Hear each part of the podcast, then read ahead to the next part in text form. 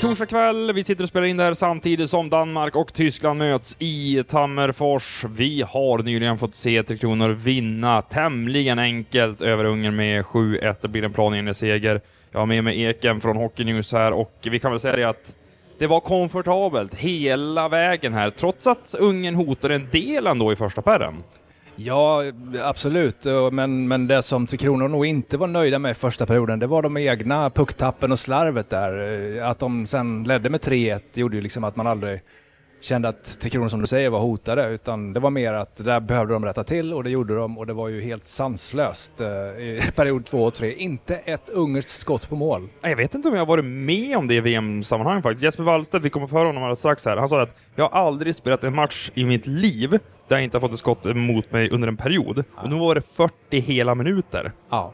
Och då har vi inte räknat de där sista minuterna, om det nu var det då i första perioden. Det är med. Så det kan ju vara 45-46. Exakt, vi får kolla det i någon sorts eh, live-rapport någonstans. Men eh, dessutom så hade ju faktiskt Ungern ett, eh, ett powerplay eh, i eh, andra perioden. I andra perioden när Everberg satt eh, utvisad och inte ett skott då alltså på mål. Enastående konstigt. Ja, det är sanslöst faktiskt. Eh, rättvist någonting får man säga att det blir en blågul trepoängare i alla fall. Ja, den var hyfsat odiskutabel. Och till och med när Lucas Raymond tar ordet komfortabel i sin mun, då fattar man att shit, det här var, det här var inte så ja. svettigt. Som Wallstedt eh, kommer att säga här senare i intervjun, allmänhetens åkning. Det var lite den känslan man hade på pressläktaren också faktiskt. Ja, absolut. Eh, tyckte nästan lite synd om Jesper. Det måste varit väldigt svårt att spela en sån här match för honom. Ja. Eh, Sam Hallam och tränarstaben de rullar på 13 forwards, 7 backar, Linus Johansson 7 kunde inte vara med. Eh, Alex Nylander började som extra forward, men vi såg under matchens gång här att han eh, kom in i andra, tredje, fjärde kedjan såg honom inte med Berggren, Karlsson och eh, Raymond, som vi kanske kan säga är första kedjan. Det är i alla fall de som ska leda dem offensivt. Eh, men jag tycker inte att Nylander imponerar tillräckligt för att han ska in i någon av de fyra ordinarie kedjorna. Vad upplever du? Nej, jag håller med. Eh, han fick väl eh, som sagt eh, lite sparsamt med istid här i alla tre perioderna, lite mer i, i den tredje perioden när, när Tre Kronor hade fullständig kontroll på händelserna. Men nej, han har väldigt svårt att eh, liksom knyta upp knuten som han eh, sitter i på något sätt. får inte spelet att lossna, skapar inte speciellt mycket, kommer inte med, med fart när han har pucken och sådär, utan det nej, kuggar inte i och som, du, som, som vi ser nu så har han inte heller då Eh, landat i någon kedja här och eh, han har ju som sagt fått testa då med Leo Karlsson och Lucas Raymond i den kedjan så det var ju ingen större poäng att fortsätta med de tre tillsammans då. Så att, eh, Ja, lite bekymmersamt. Ja, och som du säger, jag upplever honom som långsam både i tanke och kropp faktiskt. Jag vet inte om det är en liten självförtroende-dipp här i början av VM, för att så fort han har haft pucken i offensiv zon, det känns ibland som att han inte riktigt vet vad han ska göra med den. Ska han ta den direkt till mål? Ska han spela en lagkamrat? Och vi såg här också mot Ungern, trots att det är ett undermåligt motstånd om vi ska vara helt ärliga, mm. i alla fall i VM-kontexten, mm. så var det ju flera ungrare som tog pucken av honom relativt enkelt Exakt, ändå. Exakt, och det är sånt som man inte riktigt heller gillar i, i, i hans uh, utveckling, liksom att han blir av med pucken på det sättet. Uh, jag tycker lite synd om honom, att han inte... Uh, för det, det, är som du är inne på, helt klart, det sitter i skallen.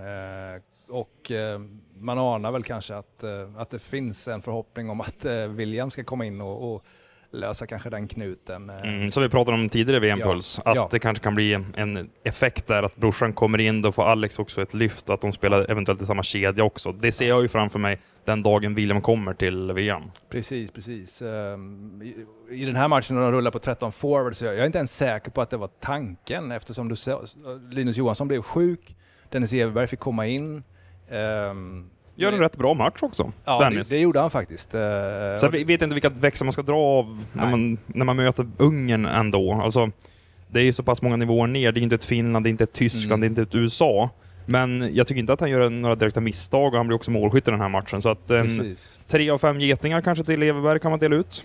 Ja, varför inte? Det tycker jag låter rimligt. Eh, enda minuset var väl att han åkte på målvakten där och fick en eh, två minuter men eh, det visar väl också eh, att han är där han ska vara och det var ju därför han också gjorde ett mål. Exakt. Eh, jag sa ju det inledningsvis här att vi spelar in samtidigt som Danmark och Tyskland möts i Nokia Arena så det kan vara lite miljöljud här i bakgrunden men jag gillar den live-känslan, så jag hoppas att ni lyssnar och uppskattar det också. Ni kan höra av er till adam.johansson.expressen.se eller vår Hockeypuls Instagram om ni tycker att äh, ni måste ju sätta er i ett tystare rum så ni hör, vi hör vad ni säger.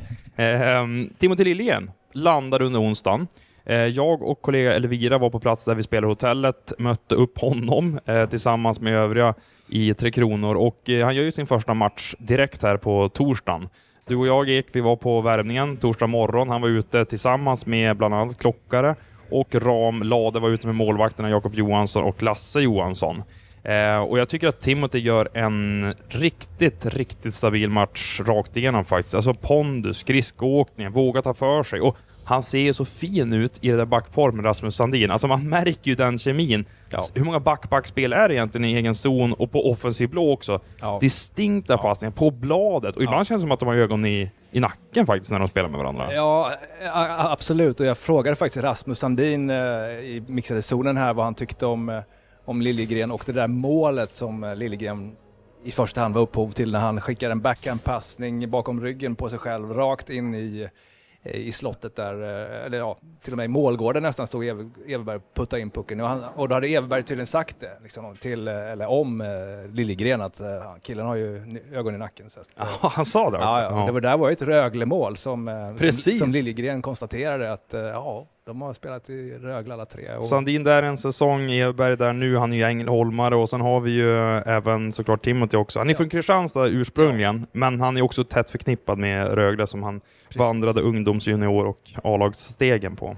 Absolut, så, att, eh, så visst finns det lite Ängelholms kemi där som han sa. Verkligen, och jag tycker att vi kan lyssna till Rasmus Sandin prata om partnerskapet med Timothy Liljegren och även den här trepoängaren mot Ungern.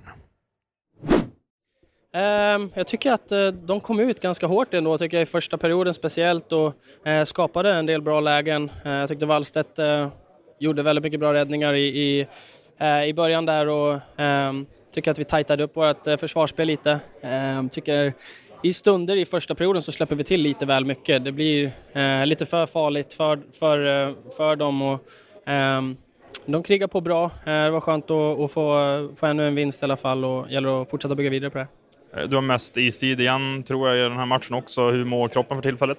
Jag tycker ändå att den mår bra. Vi har bra, bra folk som jobbar i, eh, med laget här som, som får hjälpa till att ta hand om den lite. Så eh, det, det uppskattar jag. Timothy Liljegren kommer in också. Man ser direkt att ni känner varandra väl sedan tiden i Toronto. Vad tycker du om hans första match? Jättebra. Eh, han sa lite innan att han var lite jetlag och lite sådana saker. Jag tyckte inte det syntes allt för mycket på honom. Eh, han är ju en otroligt, otroligt duktig hockeyspelare. Eh, i, jag tycker det är stora, i egentligen alla delar på isen och jag tycker att det var otroligt roligt att, få chansen att spela med honom idag igen. Vad är det som gör att ni har så bra kemi då? För ibland så känns det som att ni har nästan ögon i nacken när ni spelar tillsammans. Vi har spelat med varandra i fyra år i stort sett i Toronto och eh, eh men vi känner varandra otroligt bra. Eh, vi, vi två var väl de yngsta i, eh, i laget där när vi kom upp i både AHL och i NHL.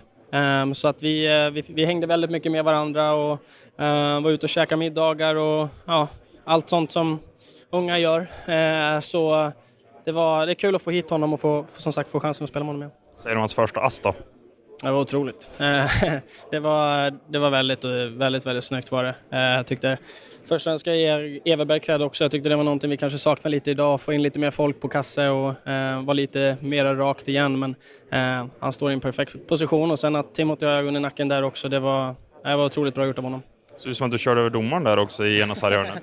ja, nej, det var inte meningen riktigt utan eh, han, eh, han stod lite, lite illa till där. Man kom emellan mig och en av eh, killarna i djungeln så att eh, kollade. Han var, han var okej okay efter sa han i alla fall. Vi pratade lite om det offensiva spelet, att det finns mer att hämta i 5 mot 5 och även i powerplay. Nu blir det en 7-1 här och ni får göra väldigt mycket mål framåt. Kan det vara bra för självförtroendet framgent i turneringen? Ja, men det tror jag absolut. Jag tror att det var, det var viktigt för oss att få igång lite målskytte på vissa också och eh, få lite självförtroende där. Eh, och sen som sagt gäller det att vi fortsätter eh, ja, vara lite rakare kanske i vissa situationer. Det blir väldigt mycket åka runt i zon och hålla oss på utsidan utan tycker att vi får börja eh, kanske kliva lite mer in på kassen och eh, göra de här lite mer nasty goals. Eh, lite mer också, men eh, det var skönt för att vi fick, eh, fick göra en del mål idag. Ledig dag imorgon fredag, vad gör man då som eh, Tre Kronor-spelare? Det blir nog ligga och slappa lite på, på rummet och spela lite kort med killarna i laget och kolla lite serie och sådana saker och bara ta hand om kroppen. Så att, eh, det, det ska bli skönt. Hej, Synoptik här. Hos oss får du hjälp med att ta hand om din ögonhälsa. Med vår synundersökning kan vi upptäcka både synförändringar och tecken på vanliga ögonsjukdomar. Boka tid på synoptik.se. Nu har vi pratat en del forward, även backar. Eh, jag tycker att vi riktar strålkastarljuset mot Jesper Wallstedt, Lasse Johansson. Eh, Lasse har ju fått stå de tuffare matcherna på förhand, Tyskland, Finland. Och Jesper har fått Österrike, Ungern mer beskedet motstånd. Det var väl väntat på förhand att man kanske skulle göra på det sättet från Tre Kronor-håll, att man gav Lasse de lite mer tuffare matcherna och att Jesper, 20 år gammal, VM-debutant, inte varit i sådana här turneringar tidigare. Det har i och för sig inte Lasse heller, men han är 35 år, har OS och så vidare. Bla bla bla bla. Eh, så att jag tycker att det är helt rätt att, att man gör på det här sättet. Sen vill jag kanske se Wallstedt mot typ Danmark eller USA, så han testas på riktigt. Vad tycker du?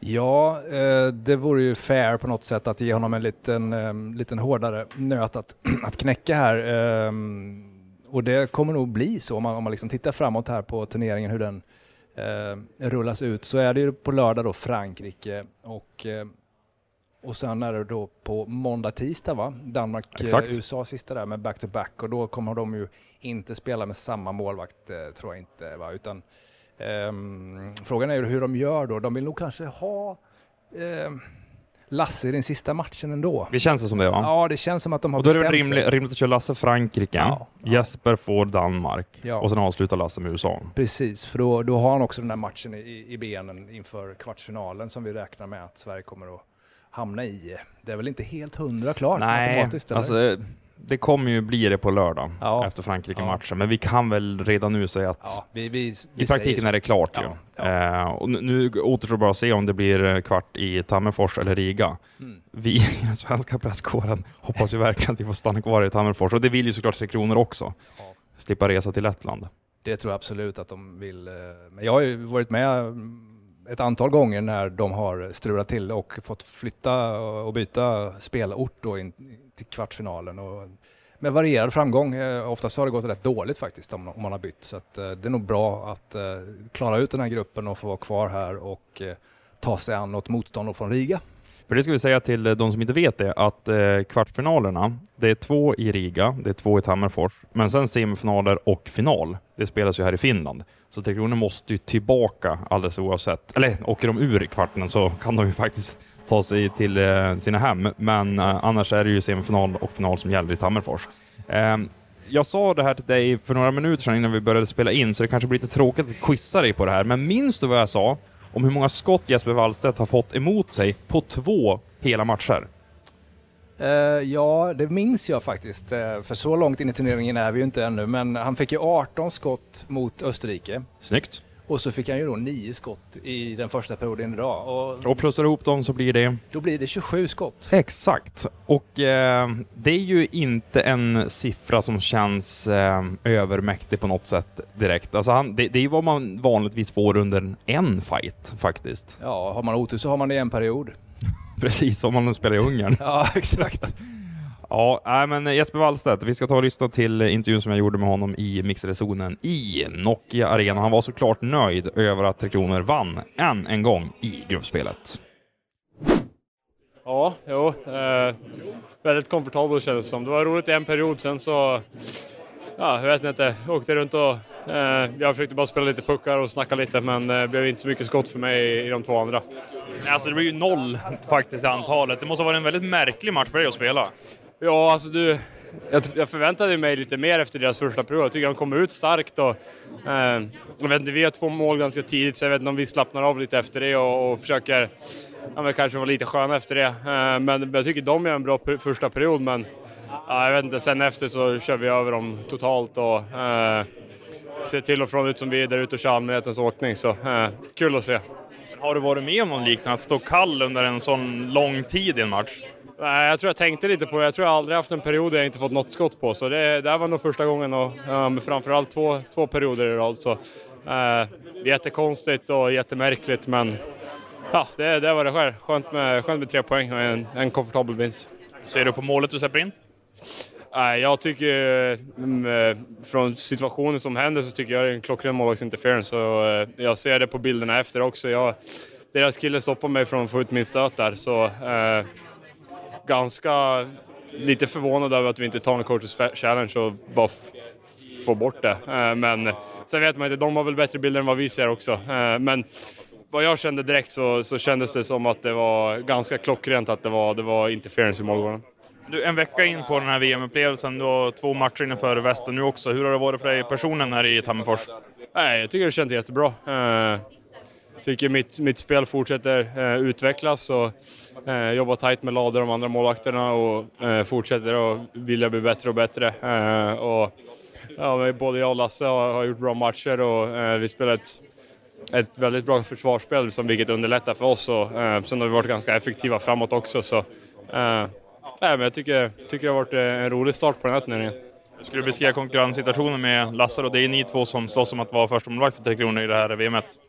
Ja, nej, men det är väl ingenting att, eh, och skymta om att, eh, att jag har fått de två lättare matcherna och han har fått spela de tuffare. Eh, och han har gjort det otroligt bra ifrån sig. Eh, och mitt spel tycker jag känns bra personligen också. Så, ja, det, är, det är upp till Sammo att besluta vem han vill ha i mål och vem han tror kan ta oss längst. Men, jag tycker själv att det har, det har känts väldigt bra för egen del och Lasse som sagt har, har sett grym ut också. Så, ja, det är upp till han. Såklart vill man spela, men, men det är hans beslut. Eh, nu när du står här så vill jag fråga lite om situationen också i Minnesota i framtiden. Det är ju en konkurrenssituation där också med Mark-André Fleury och Filip Gustafsson. Filip som hade en jättefin säsong här 22-23. Hur ser du på att tampas med dem inför kommande säsong?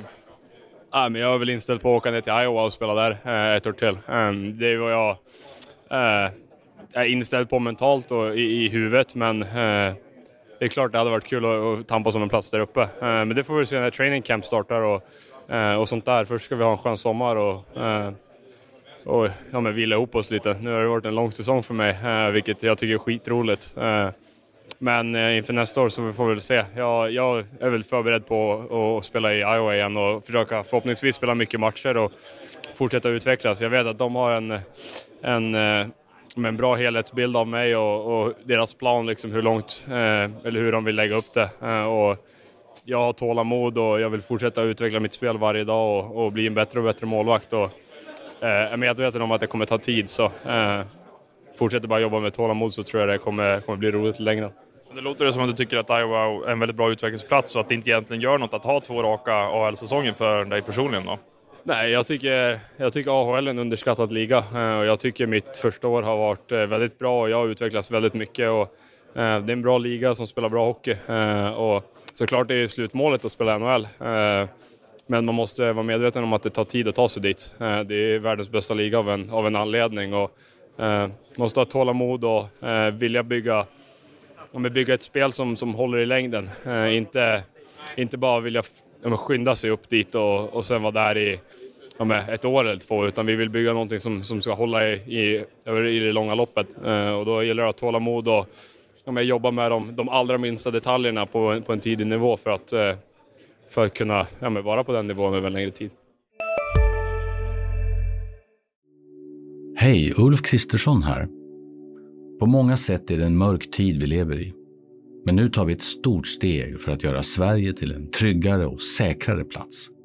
Sverige är nu medlem i Nato. En för alla, alla för en. Vi är specialister på det vi gör, precis som du.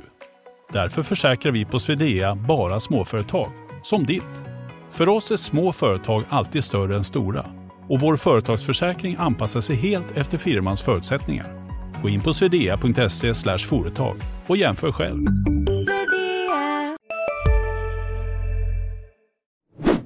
Ek, eh, vi kan ju inte podda utan att ta upp en av de stora följetongerna i det här mästerskapet. Det är William Nylanders vara eller icke vara i Tre Kronor. Alltså, jag skrev en krönika på Expressen här idag, torsdag, där jag spekulerade lite i varför han ännu inte dykt upp än. För Timothy Liljegren, han spelar också i Toronto. Han är nu i Tammerfors. Han har gjort sin första match i mästerskapet. Eh, var väldigt bra som vi var inne på tidigare, men William är ännu inte här. Um, och då var jag inne på att okej, okay, det kan vara så att Toronto tradar William i sommar. Uh, de har en ganska oklar situation med sin ledarstab, Mikael Dubas och Sheldon Keefe. Att de kanske känner att okej, okay, det är inte speciellt bra timing för William att åka på VM. Ska han åka på en skada, då är det ju så att uh, bytesvärdet minskar drastiskt och det kan även få konsekvenser för hans karriär. Um, men du har sagt att det är grönt ljus från Toronto. Jag har hört också från olika källor att det är på det sättet. Och då är den enda rimliga förklaringen att William själv har några personliga saker att hantera eller att han upplever att okej, okay, jag är inte riktigt redo att ansluta nu, utan jag vill komma senare i gruppspelet och ta slutspelet med Tre Kronor.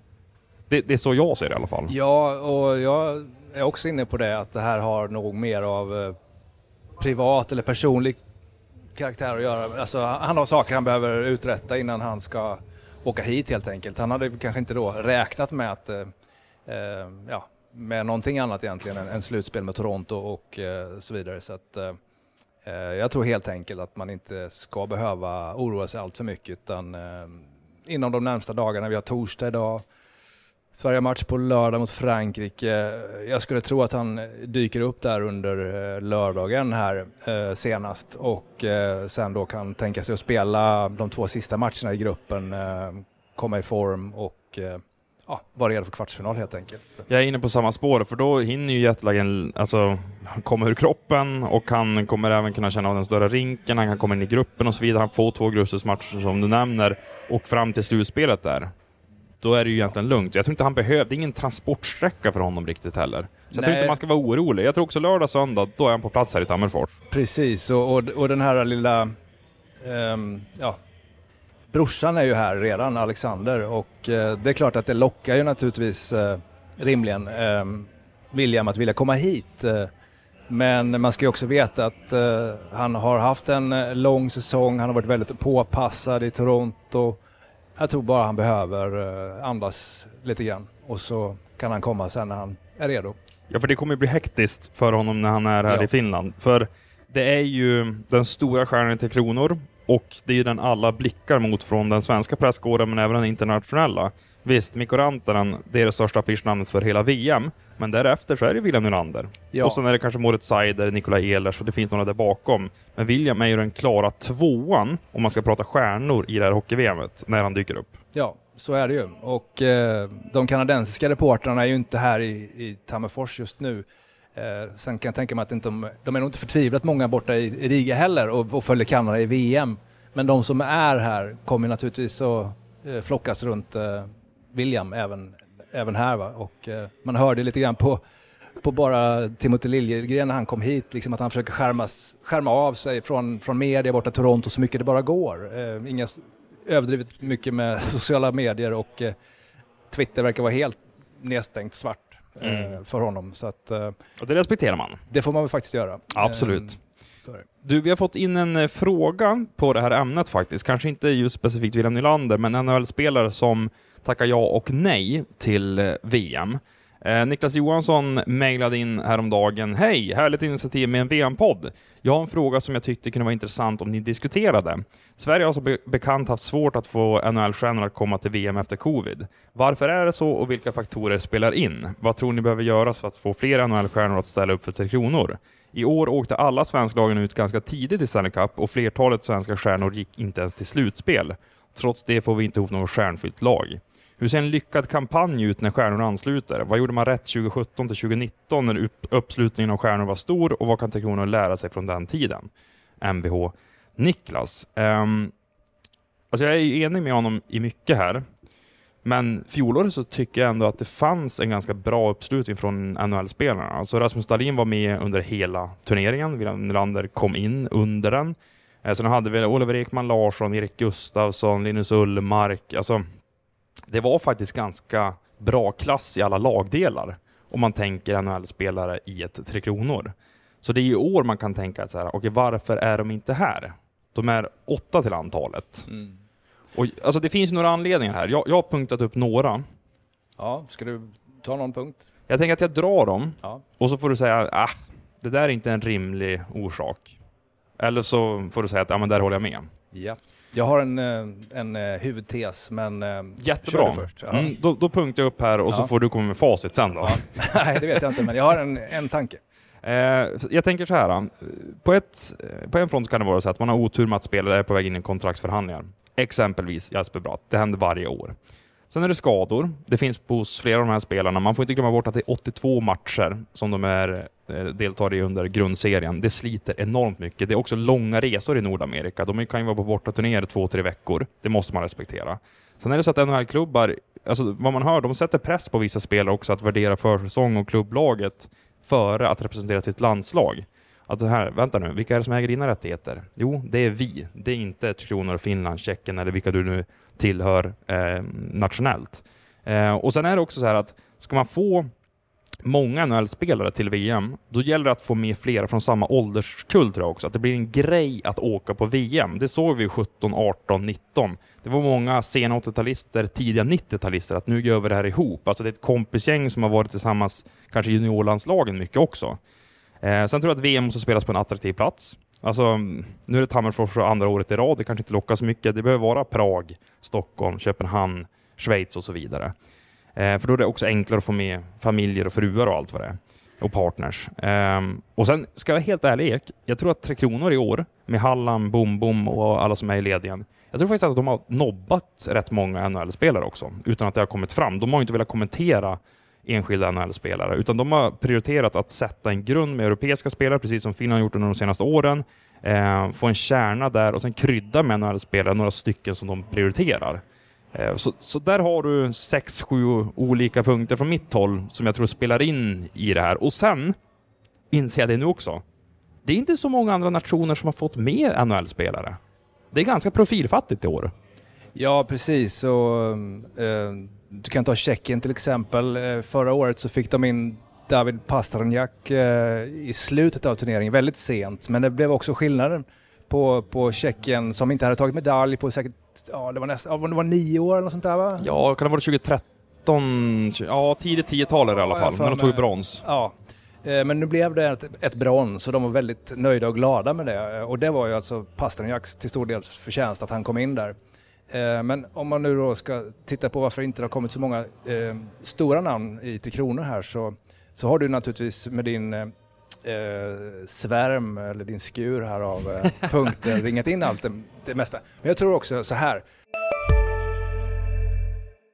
Hej, Susanne Axel här. När du gör som jag och listar dig på en av Krys vårdcentraler får du en fast läkarkontakt som kan din sjukdomshistoria.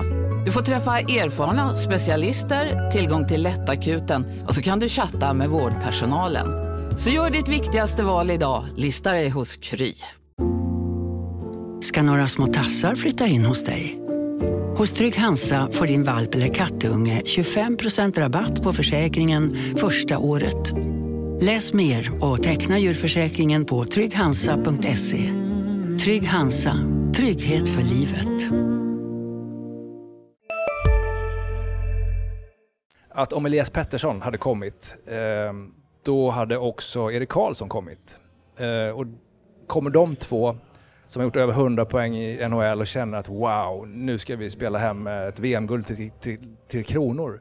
Eh, då hade det också kanske underlättat i några andra fall. Men, men annars tror jag också som du, ja, de har, Sam och landslagsledningen har väldigt nogsamt eh, tittat på vad de behöver, hur de ska sätta ihop laget och, och du ser ju också här hur otroligt, eh, alltså man ser ju en pappersprodukt som är otroligt tydlig. Du har tre rightbackar och fyra leftar och de liksom backpar för backpar så, så ser man hur, hur, det, hur det är tänkt och Liljegren skulle in med Sandin. Mm. Ehm, Så när jag kom hit så hörde jag ganska snabbt att om Toronto åker ur, då är det två spelare eh, landslagsledningen vill ha från Toronto. Det är Liljegren och det är eh, William Nylander.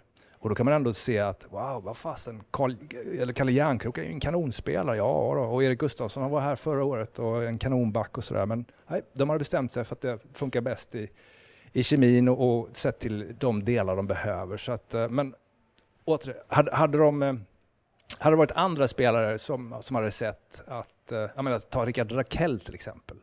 Han hade väl förmodligen kanske hakat på om han ser att oj oh shit, det här kan jag bli ett VM-guld till. Han har ju ett VM-guld sedan, sedan Köpenhamn 2018 där så att hans drivkraft eh, nu kanske ligger snarare på att ja, fysa och komma i form. För Pittsburgh hade väl kanske inte sin bästa säsong heller. Så att jag tror att det är också väldigt tydligt att det är från fall till fall. Eh, Oliver Ekman Larsson, jag vet inte hur många hundra VM han har spelat killen.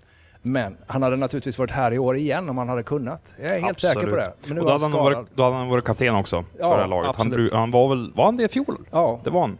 Eh, ja, men en jättebra poäng du gör där, att får man med de stora affischerna tidigt, då drar det med andra NHL-spelare också, vilket gör att man kan få ett kvalitativt eh, lag eh, och många spelare från NHL. Eh, sen, alltså du nämner backparen där, jag är helt enig med dig och även hur de byggt målvaktssidan, men tittar man till kedjan, det är samma tänk där också. De ska ha en offensivt präglad kedja med Leo Karlsson i mitten. Eh, och sen är det Raymond och Berggren nu då till exempel. Och sen är det identitetskedjan, den leds av Jakob Delaros, eh, med Sörensen och Silverberg på kanterna. De är så, jättebra. Ja, och sen är det två kedjor där i mitten som ska kunna göra lite allt möjligt upplever jag. Alltså med Mm. Per Lindholm, Petersson och Grundström. Kanske den bästa kedjan just nu i Tre Kronor faktiskt, om man ser till de två senaste matcherna. Och orörd då. Va, vadå? Han, är ju, alltså de, han rör inte den. Han, Nej, nej. han ser att den funkar. Exakt, han förändrar faktiskt alla andra kedjor, Ja. förutom den inför Ungern-matchen. Och sen Ja. är det en tredje med Lindberg, Zetterlund och Everberg då mot Ungern. Men Mm. där tror jag, du sa det tidigare också, att Nylanderbröderna på varsin kant kanske, när William dyker upp på VM. Mm. Det är inte alls otänkbart faktiskt. Ja, Niklas, jag hoppas att du fick eh, svar på din eh, fråga här i alla fall från eh, mig och Eken. Vi har spekulerat fritt här i alla fall och säkert rabblat tio olika anledningar till varför det inte är så många NHL-spelare på VM här 2023 i Tammerfors. Ek, eh, stort tack återigen för att du gästade VM Puls. Tack så jättemycket, kul att vara här. Ja, väldigt kul. Och vi säger tack till alla som har följt med oss den här fredagen när vi släpper avsnittet. Vi kommer med ett nytt VM-puls på söndag. Hoppas att ni är med oss då också. Ni kan skicka in frågor precis som Niklas gjorde till adam.johansson.expressen.se eller höra av er på Hockeypuls Instagram-konto. Nu säger vi puss och kram på er och återhörande om två dagar igen. Hej hej!